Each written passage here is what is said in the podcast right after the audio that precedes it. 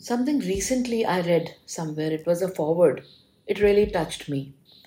That हम कैसे decide कर लेते हैं ना कि हमारे बुज़ुर्ग माता पिता को सिर्फ़ टेंपल ही जाना पसंद होगा। वो हमारी तरह इंसान तो है ही नहीं कि उनका किसी मॉल में जाना या मल्टीप्लेक्स में पिक्चर देखना उनको अच्छा नहीं लगेगा उन्हें तो ठंड लग जाएगी। रेस्टोरेंट का खाना वो पसंद नहीं करेंगे क्योंकि उन्हें तो घर का खाना पसंद है।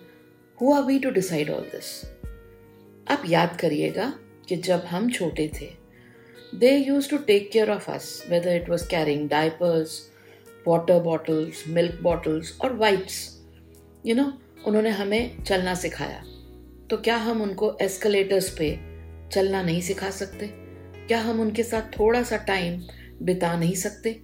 ये सोच के कि उनको भी बाहर जाना पसंद है। So all we need to understand is we need to spend little time with our parents we should feel that we are lucky कि वो अभी भी हमारे साथ हैं। और उनका साथ, उनकी ब्लेसिंग्स हमारे साथ बनी रहें। It really matters a lot जिनके पास नहीं है, उनसे पूछिए।